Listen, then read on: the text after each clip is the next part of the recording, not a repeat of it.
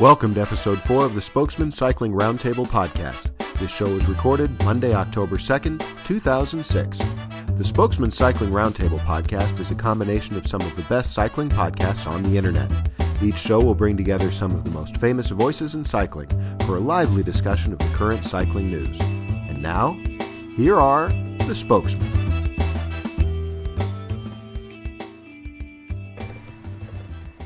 Welcome to episode 4 of The Spokesmen. Today in the roundtable we have Carlton Reid. Hi, Carlton. How, how are you today? I'm doing fine, thank you. Excellent. We've got Jeremy Vaught. Hi, Jeremy. Hello.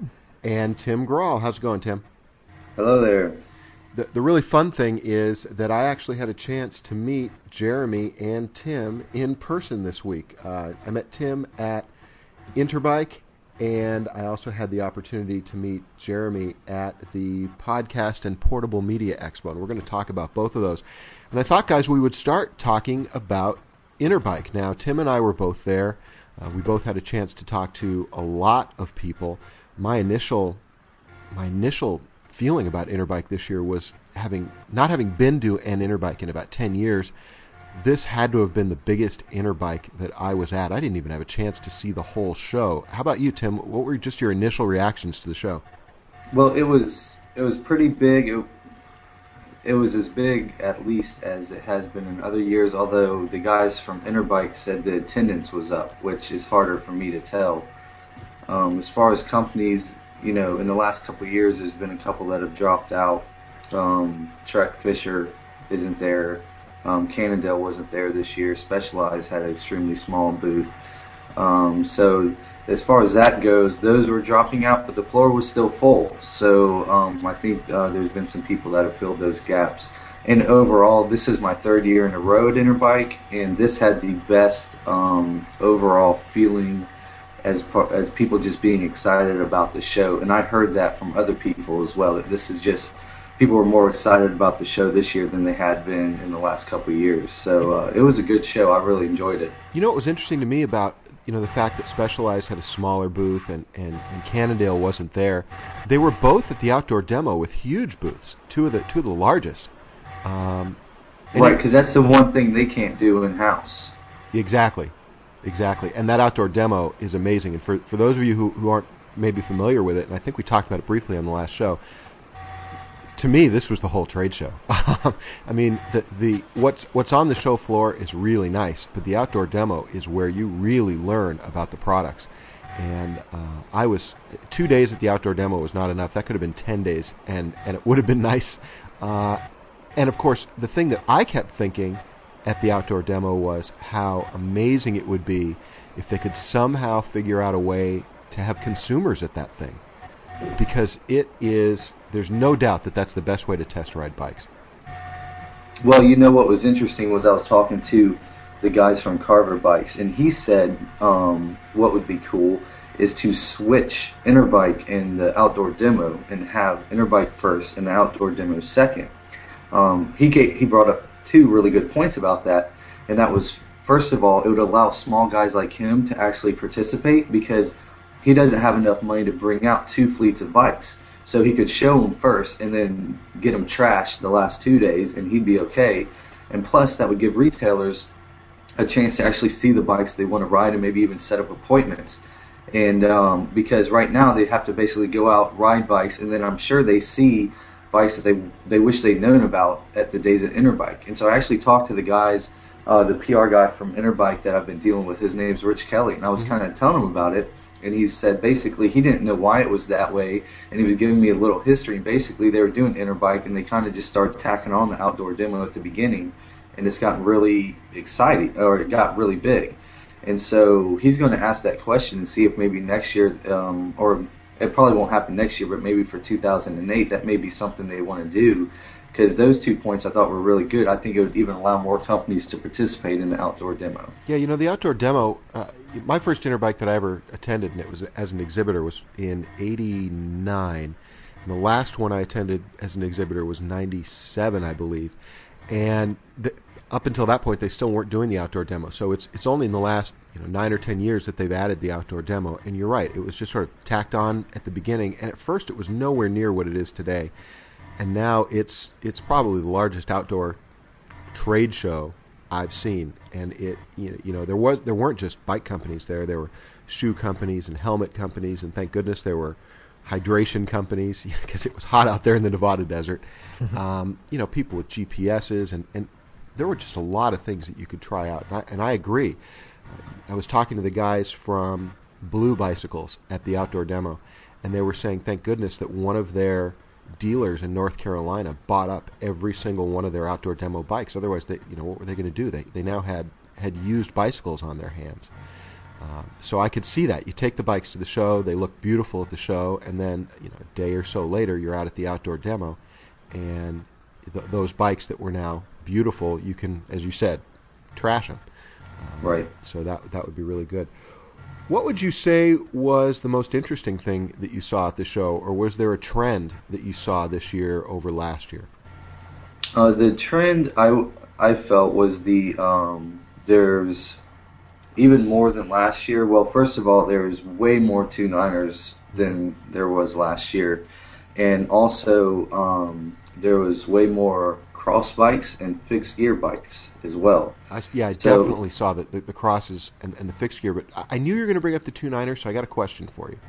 All right. I had a chance to talk to a company that's always been, been fairly well known for, for making uh, popular tires.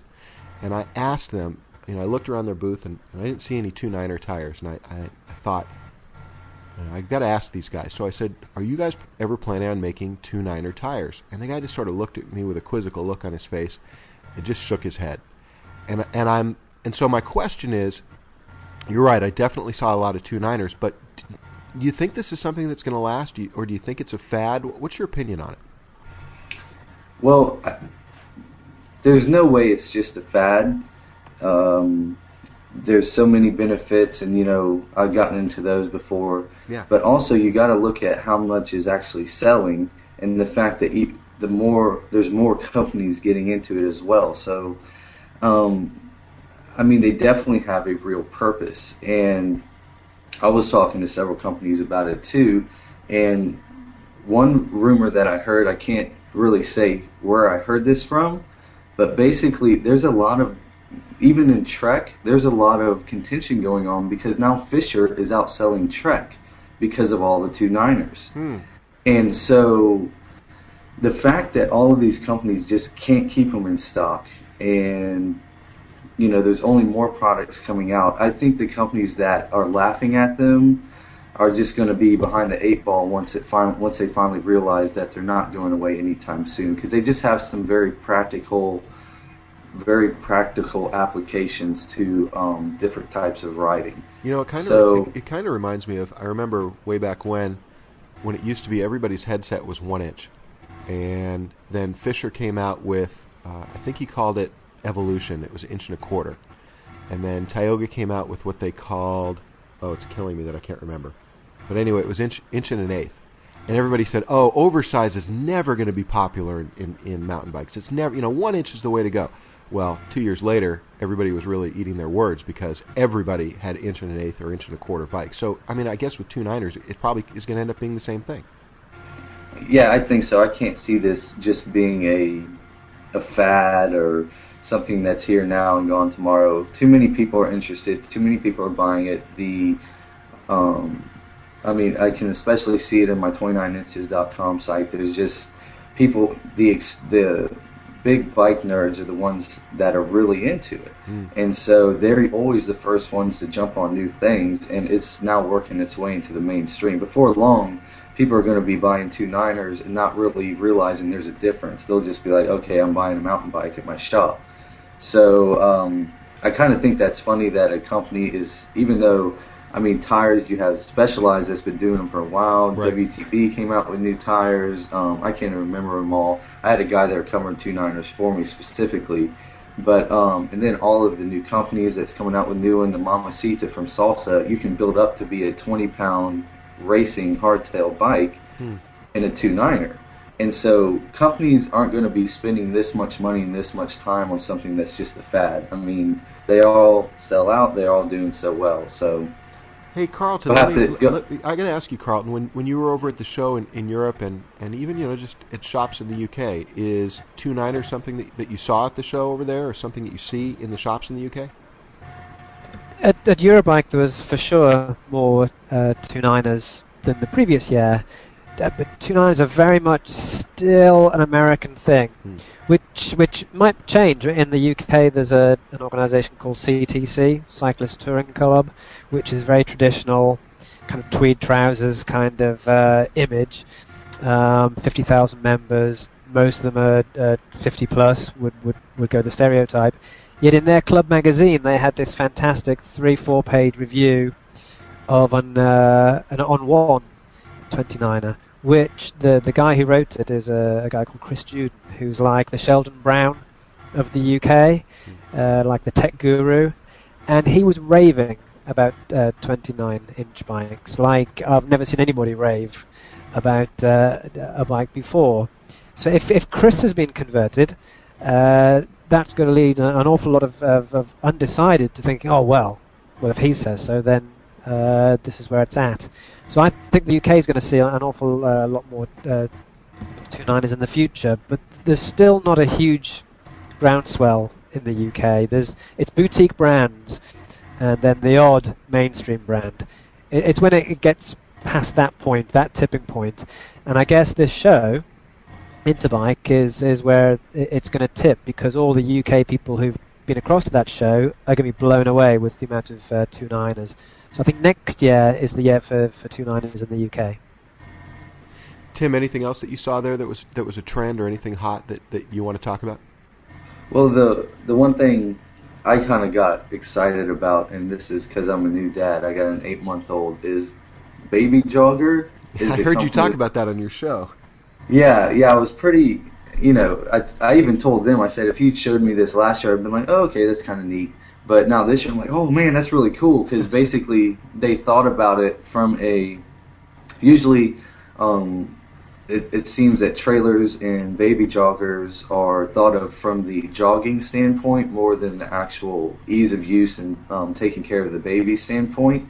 And so they did a whole lot of things of just making it safe, making it really easy to transport. Like the thing folds down in a couple seconds, and um, there's no huge kit to transfer it from a jogger to a trailer. Because my wife runs and I'm I ride, and so that'll be something that's really good. And it doesn't. ta it's really s- simple to do that kind of stuff. So they had some really interesting products that got me as excited as a new dad is something that I'll be able to use. So that's like the one thing I was telling people that was kind of top of mind for me.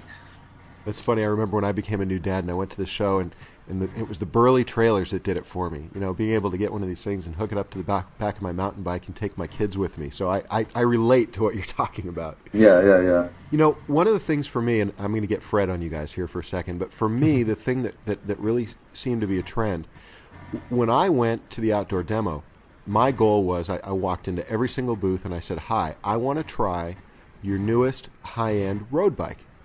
And so I really expected that I was going to see a broad range of materials. Instead, every single company, when they handed me their high end road bike, it was carbon.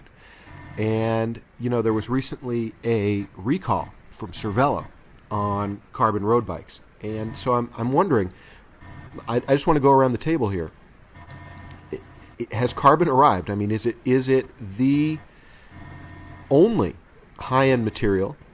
And do you think that it is as safe as we would all like it to be? And I'm going to put Jeremy on the spot because he hasn't had a chance to, to chime in here. Jeremy, any thoughts on, on carbon as a material?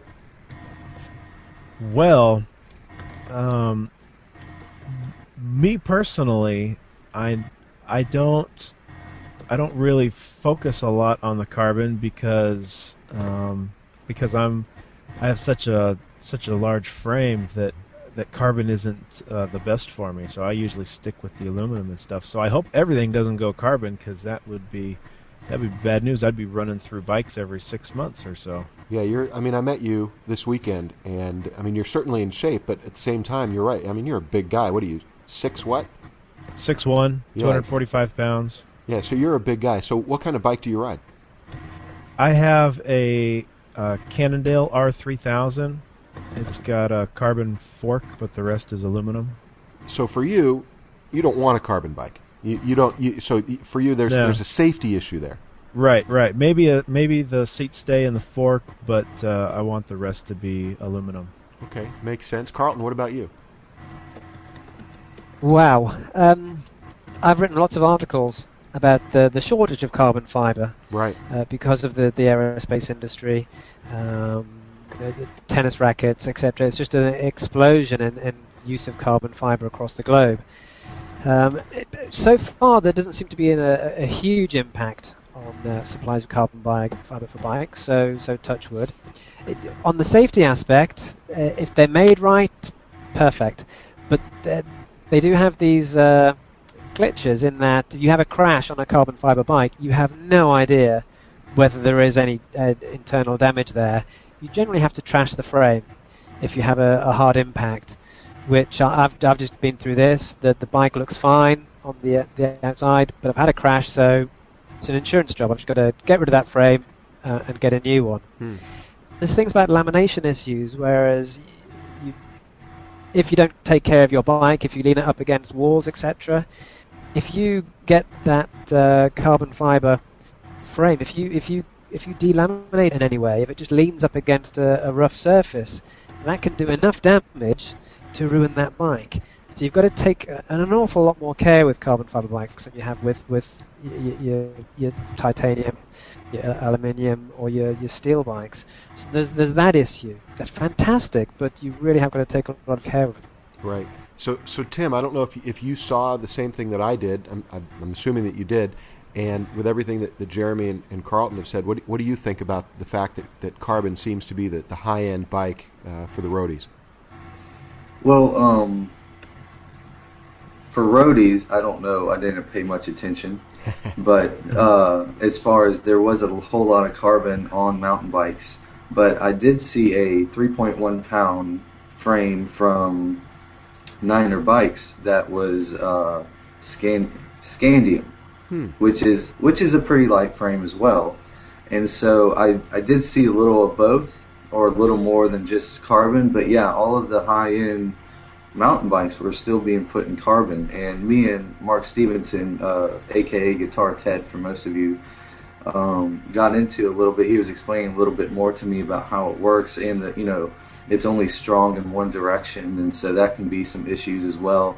So um, you know that is a fear of like if you it is the highest end, so you're going to spend the most money. And as Carlton said, there's a good chance that uh, you could do something to it rather easily that would um, make you have to replace replace the parts. So that's where I would say, you know, only get it if you're planning on doing some some racing or the the weight is a huge issue for you. Was it? Did, did you see in the show daily that, or maybe yeah, I think it was in the show daily. There was a, a thing from I think it was Litespeed, and it said going out of business sale, and basically what it says was we're not making any frames from any other material than titanium. Did you see that? No, I didn't see that. Yeah, it was really funny because at first everybody was thinking, "Oh my God, they're going out of business," but what they were really saying was, "Look, we're just a titanium company, and that's all we're going to make." Uh, I thought that was pretty funny. Lastly, the one thing that I wanted to mention was I saw a, just a, a ton of technology uh, at the show, whether it was GPS units, and there were a number of those at the show, or a number of different uh, computer programs that you can use for training, or point of sale systems for the shop. So it really seems like the bike industry has, has embraced technology across the board. And I thought even ran across a booth. They were talking about. Um, they had a CD they would sell that was basically a psychology for riders, and it helps you basically get ready for races through meditation and that sort of thing. yeah, as I interviewed those guys, and they actually Oh, gave me did a sample. So I'm going to try that out. So, um, yeah, that was that was pretty neat too. When you're talking about, it. I saw a lot of the. Um, we talked about on the last one the internal gear, the uh, gearbox. I saw those uh, three or four different places. So, including the Suntour booth, like we talked about. So anything else that, that came up at Interbike that you want to bring up for the listeners? Um, no, just beside, I'm still I'm still kind of riding high. I got to have coffee with Gary Fisher on Tuesday, so uh, Nice. yeah, I saw him walking through the mall, and I went running after him and introduced myself, and he'd heard of me in the site, so he invited me and the guys I was with out to coffee, and we sat around for about a half hour just chatting. So that was definitely the high the high of the trip the day before the show even started. So That's that's That was- fun. And Did you, know, guys get to see the half weight jersey? No, I didn't see it. Did you? Did you see it, Tim? no, I didn't. Carlton's the only one who's had the honor. Wow. I made it up. I made it up. There's no such thing. You know, it was funny because I'm I'm going to transition to the, the next trade show that I went to. Um, you know, I left Interbike early on Thursday and then headed out to Ontario, California to go to the Podcast and Portable Media Expo, and I got a chance to meet Jeremy there. And what was really funny was, number one, first of all, and, and I don't know, Tim and Jeremy, I'm sure that you you had the same thing, but what was really cool at both Interbike and at the Podcast Expo was meeting fans of, of both of these shows, both both my, my show, the Fredcast, as well as uh, the Spokesmen. And, and that was really fun for me. But one of the great things was Jeremy introduced me to somebody, and the guy says, "Oh yeah, yeah, the Spokesmen. That's the one where you're talking about that really lightweight jersey." So, Really? yeah, I kind of enjoyed that. That's funny. Yeah. So, what was? Let's talk just briefly about the, the podcast expo because yeah, I know this is about cycling, but but if you're listening, you're also a podcast listener. Uh, one of the things that I found at the show that was great was you know, we were meeting some of the biggest names in podcasting, whether it was Leo Laporte or Don and Drew or Soccer Girl or um, Callie Jeremy Lewis. Vaught. Yeah, or Jeremy Vaught. Right. You know, a- anybody that was there, that incredibly approachable, incredibly friendly, and everybody was this just there to, to help each other. Uh, Jeremy, what were, your, what were your thoughts about the show? I had a lot of fun uh, for the reasons that you just mentioned. Uh, it was cool meeting you, and um, um, so I guess you can add uh, you know David Bernstein to the list, right? yeah, thanks. Uh, um, and just the uh, just the, the excitement that everybody has for for what we do. Um, there there were a lot of listeners, especially on Saturday, Mhm. and and that is fun to meet people that that they're there just to just to come out and and meet the people that they that they listen to on a regular basis and they don't have any desire to actually do this themselves they just they just you know we're uh, there, there's a saying in in podcasting that um, you know everybody's famous for 15 minutes but a podcaster is famous for 15 people and and that's the truth because you know they listen to us and we're kind of like ooh that voice on the other side so you know it's it's kind of a kick because we know we're just you know just everyday joes just like everybody else and they know it too but but it's fun to meet them and they enjoy meeting us so i really enjoyed that Yeah, it was it was a lot of fun, and you're right. The listeners meeting the listeners was probably the most fun because um, actually I, I was walking into the expo after going to one of the conferences, and Jeremy is talking on the phone. He, he comes up to me, and he hands me the cell phone. He says, "Say hi to Steve." So I picked up the phone. and I said, "Hello." Guy on the other end says, "Who's this?" I said, "It's David." He says, "David who?" I said, "From the Fredcast." Well, the guy it, it was like he was meeting I don't know Sean Connery or something. It was so fun, and we just had the greatest conversation about the bike he just rode, and he's looking to buy a new bike. It, it was that was just a blast. It was a lot of fun. So you're right. Meeting the listeners was probably the most fun. It was the same thing at Interbike. I loved walking into a booth and saying, "Oh, can I interview about you about this product?" And they'd look down at my badge, and they'd say, "Oh my God, I was just listening to you two seconds ago." so it, it's it's a lot of fun.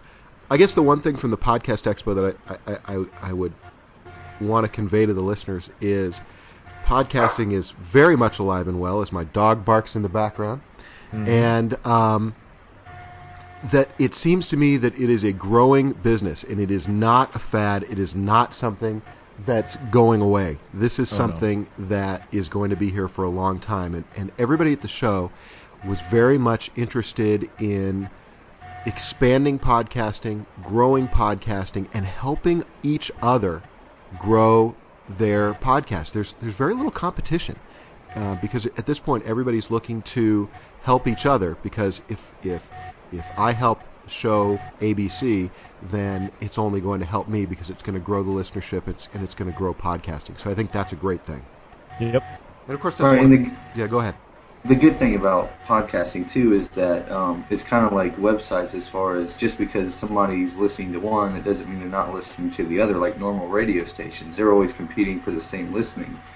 But with a podcast, people can keep up with a whole bunch of them at their own pace, and there's not this. So that we don't feel like we're competing for listeners as much as just getting our listeners to listen to other people's as well, and that doesn't take away from our own shows. Exactly. Exactly. And I think that's why everybody's so willing to help each other. So, bottom line, podcasting's here to stay, so keep listening. Here, here. Hey, Carlton, you brought up a story to me that, that I hadn't heard, and and of course I've been you know, out of touch for a while as I've been to these trade shows over the last week. But it was a story about something that happened with the Royals and cycling, and it became quite, it caused quite a stir in Britain. Tell us about it. Uh, Viscount Linley Yeah, that's the uh, one. is is one of the minor royals. I think he's 14th, 15th in line for the thrones. There's quite a few people have got to die before he actually gets anywhere. um, and he's actually a furniture salesman. He has a very very posh furniture shop in uh, Pimlico in London. But he has a one of these. Uh, it's not a folding bike, but it, it's a collapsible bike, and it's a, a triangle, uh, triangular plastic thing, and it's called a Strida which has a an extremely weak rear rack on it. And he was photographed by a, a paparazzi photographer in London taking his four-year-old daughter to school uh, on the back of this thing. And the British tabloids had him for, for lunch. They they just ripped into him, saying how incredibly dangerous this was. You didn't know whether they meant the cycling or the fact that he's he's, he's making his daughter hang off the back of this incredibly precarious, dangerous uh, contraption he's riding to to school with, and he's now uh, being suitably chastised by his wife, and he's now walking to school. And I find the whole story potentially sad because he was knocked, and maybe he was knocked because he thought it was because he was cycling to school, and uh, not just because it's no, you're cycling to school with the wrong bike. On the plus side, he does have a very traditional English um, roadster bicycle on order, so he can actually take his daughter to school on, on a bike, on a on a proper bike, very soon. But you know, I didn't. I- I looked at the picture, and I'm sure the the rest of you guys did after Carlton sent it to us. I don't think it was that he was he was riding or that he was riding in traffic. I think it was, you know, th- this poor little girl is hanging on for dear life, barely holding on to his his coat. It just, you know, it looks like she could fall off at any second.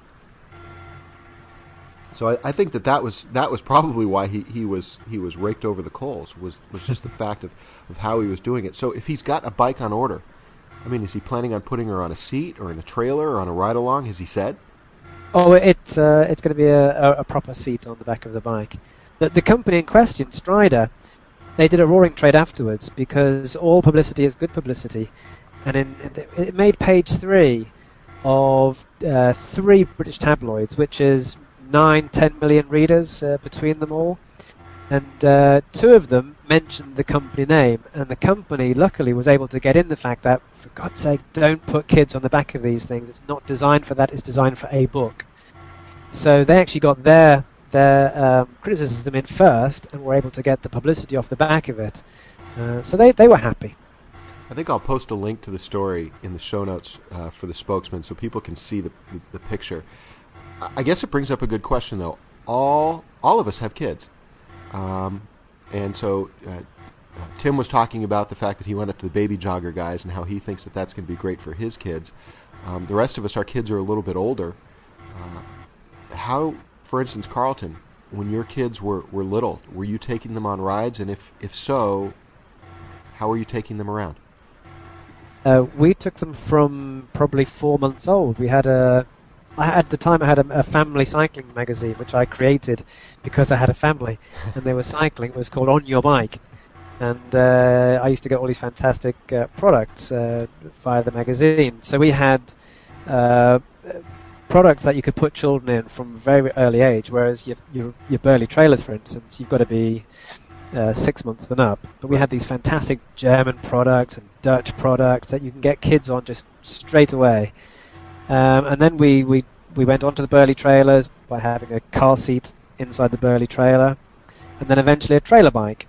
And we even had a because I've got twin girls who are now now seven, but they their first experience of cycling uh, was on a two-person trailer bike. So they were they were they were cycling along, which was very flippy because it would uh, it would uh, slap along as you were cycling, which didn't last very long when taking them to school.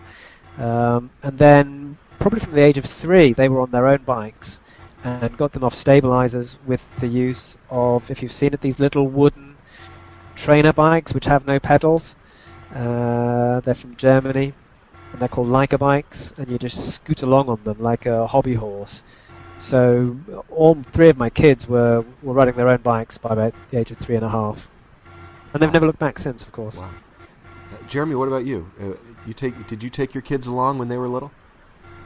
No, when my kids were little, I was in school full time and working full time, and was just happy if I could get four hours of sleep a night.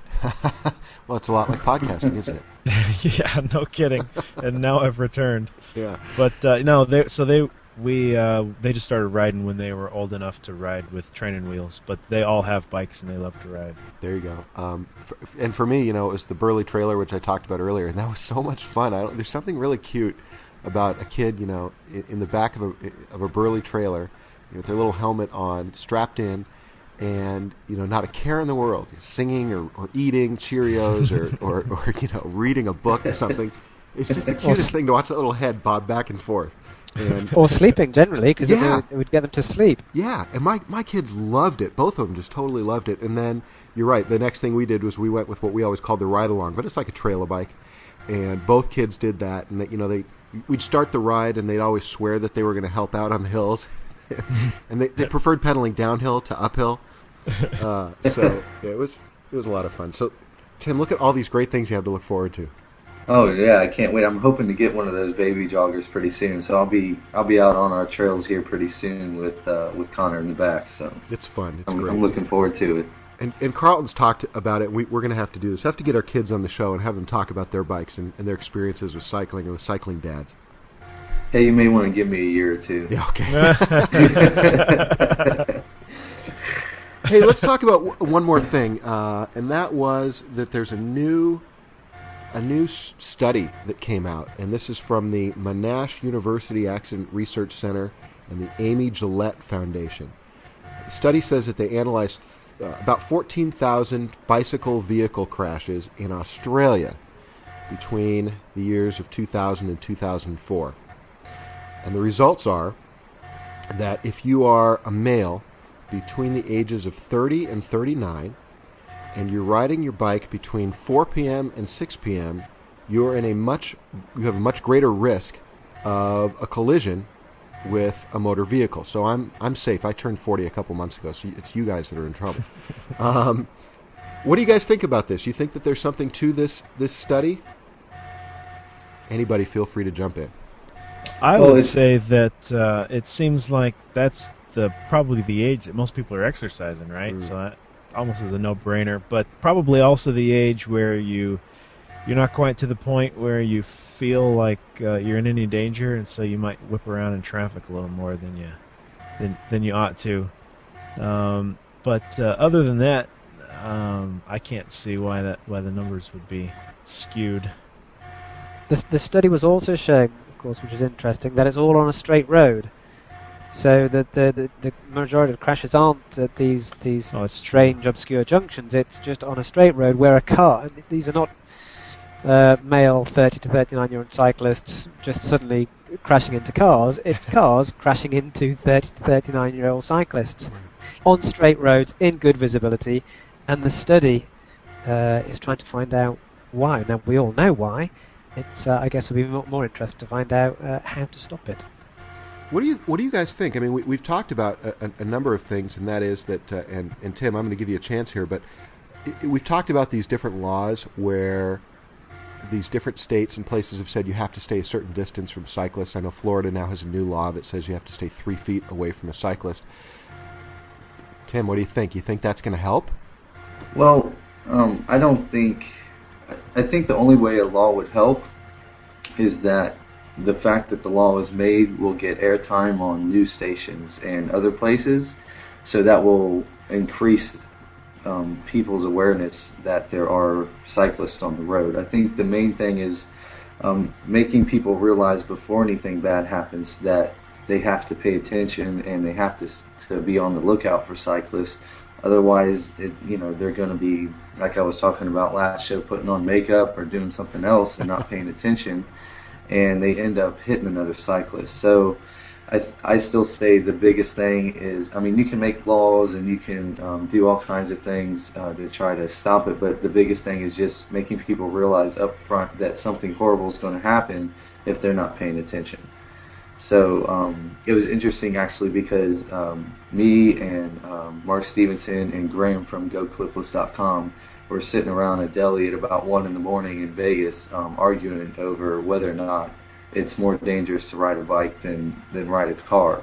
So uh, it was it was pretty interesting to see both sides um, of that as well. And then now we're talking about it about it again. So um, it, it all kind of we kind of came to the same conclusion of you know we just need to make sure more people realize that they need to be looking out for um, people on the road. What do you What do you think? You know, now a law or, or a study, excuse me, laws like we talked about you know, where we, they require cars to stay away from cyclists. Obviously, negative reinforcement, right? What do you think about rewarding drivers or rewarding cyclists who seem to be responsible road users? There's this this thing going on in Victoria in Australia where they have Safe Cycle Month and they end up giving cyclists who are how did they put it responsible road users they, they give them all sorts of prizes and, and trinkets and things like that. Uh, in my opinion, it's it's it's the motorists that that they should be that the police should be looking at to give rewards if, if they're responsible. But but what do you think is going to work? Positive or, or negative reinforcement? Carlton, you sent me this story. What do you think? I love the story because I, would be going round and round the block trying to, to just be so good and getting all those prizes. Um, yeah, you're, you're right. It, has got to be a, a, bit of both, hasn't it? Really, it, has got to be positive and negative. Uh, positive, I've never seen that before. That's why I sent you the link. I've, it's always negative, negative, negative. And this is the first one. You get prizes if you stop at a red light. Fantastic. Sign me up. well, I mean, I suppose we see that all the time. You know, the cyclists who, who run the stop signs and run the red lights, and, and, and those it seems to me are the ones who are who are really rushing to an accident, if you will. Um, I don't know. Have here's a question: Have any of you ever had a run in with the police where I don't know maybe you did run a stop sign or you know, the, the, the, the, the officer thought that, that you were doing something that you shouldn't have been doing. Have any of you had that issue? Yes. Ah, tell us about it. Well, it was when I was it was when I was younger, uh, but I've actually had. Um, uh, well, I lived in this one town, Austin, Nevada, and it was a it was a small town where the main drag was actually the highway. Right, it was only a town of 250 people on a 7% grade. So a pretty steep road. And um, the, it was 25 miles an hour, and I would pass cars going through when I was going to town um, on the uh, right side of the car. And I ended up getting pulled over three separate times for passing on the right, which which I kind of thought was kind of silly, because that's you know, but so I, I uh, that was my that was my experience. I got pulled over three times when I was about uh, junior high to ninth grade. Did you get a fine for it? No, but I do. I do have a friend from uh, Phoenix that he was pulled over one time for running a stoplight, and the police officer asked him for his license, and he gave him his license, and he got a ticket and had points on his license. Wow. So I, uh, the moral of the story is, if you do get pulled over, don't have your license on you. this is not necessarily the, the, opinion of the Spokesmen podcast. Tim, what about you? It sounds like you have something to say. Yeah, I had some friends that um, they do a weekly road ride, and they cut through this one neighborhood, and um, it was one of those stop signs in the neighborhood where there's never any cars, and so they would, you know, they would slow down and then go on through. Well, they had a guy in the neighborhood that owned one of the houses that was always annoyed, just basically annoyed that they came through the neighborhood on early Saturday morning. So he had the police, he called the police and had a cop come out and basically set up a sting for him. And when they ran it, every one of them got a ticket.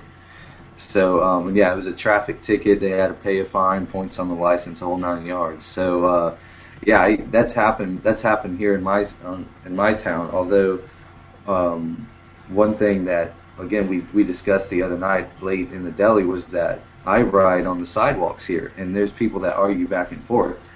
But basically, um, the main drag outside of my um, neighborhood's road is everybody goes 50 to 55 miles an hour. There's no shoulder anywhere, but there's a sidewalk. So I get on the sidewalk and I go pretty slow and I take my time.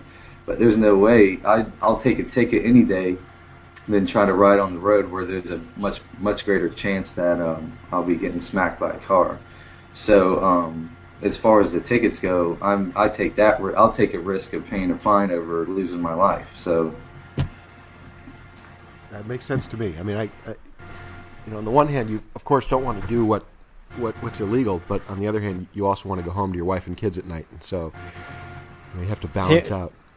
Here in the UK, if you, are saying you don't want to be illegal, but here in the UK, we had an, an offence on the statute books which was uh, there for a long, long time, from like the the late 19th century, which was um, guilty of r- cycling furiously, and they were the words. So of course, every single cyclist worth his salt uh, or her salt would be trying to go as fast and as crazy when they see a policeman, just so they can have uh, on their gravestone the fact that in 19 whenever they were booked for cycling furiously. Fan- fantastic offence. We, sh- we should bring that back. I like that a lot, and uh, and with that, I think we're going to close out this episode of the Spokesmen, uh, who are all furious cyclists. I want to thank everybody for participating. Carlton Reid, tell us how people can reach you and where they can find your, your website and or podcast. Well, you know, very soon there's a bike show coming up in the UK, and I'm launching a, a new podcast site, and it's going to be called QuickRelease.tv, and there's going to be a whole bunch of video podcasts on there as well as audio. It's not working right now. That's just a, a plug for what's coming up. But normally, it's going to be cycling news and views via iTunes and all the other podcatch places. Excellent, real good. Jeremy, tell us how we can find you and your show. Triathlon Radio at triathlonradio.com. I also do a uh, one for beginner triathlete at uh, beginnertriathlete.com. And um, let's see, I have, if anybody's interested, I have some uh, Flickr and whatnot pictures of the expo and lots of podcasters and and you can get to uh, links on there from jeremyvaught.com. And there should be a picture of me on there too. There is indeed. Excellent, yes. excellent. And well, I'm going uh, straight there for that one. well, actually, uh, and I'm about to, to announce Tim. And when I met Tim, he says, "You know, you hear somebody's voice and you get a picture in your head, and then you meet them." And I don't. I told him I didn't want to hear what his picture was of me. But uh, uh Tim, tell us where we can find you and, and about your show. Um, I am the owner of the Crooked Cog uh, Network, which is blogs and uh, my podcast, and that's at crookedcog.com. The podcast is at crookedcogpodcast.com.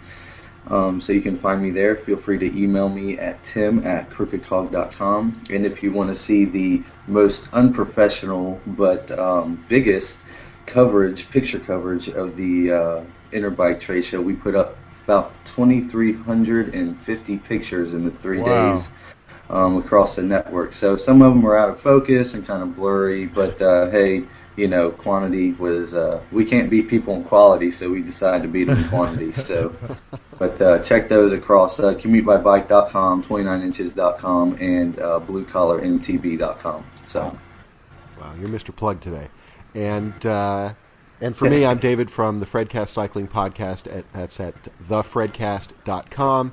And of course, you can send me an email anytime at thefredcast at gmail.com. I want to thank all the listeners for staying subscribed and for telling their friends about the show. We'd like to definitely grow the audience of the Spokesmen, so please do tell your friends. And of course, our website is www.the-spokesmen.com. If you don't put that hyphen in, you are going to get a group of Uh, well, they're beyond middle age.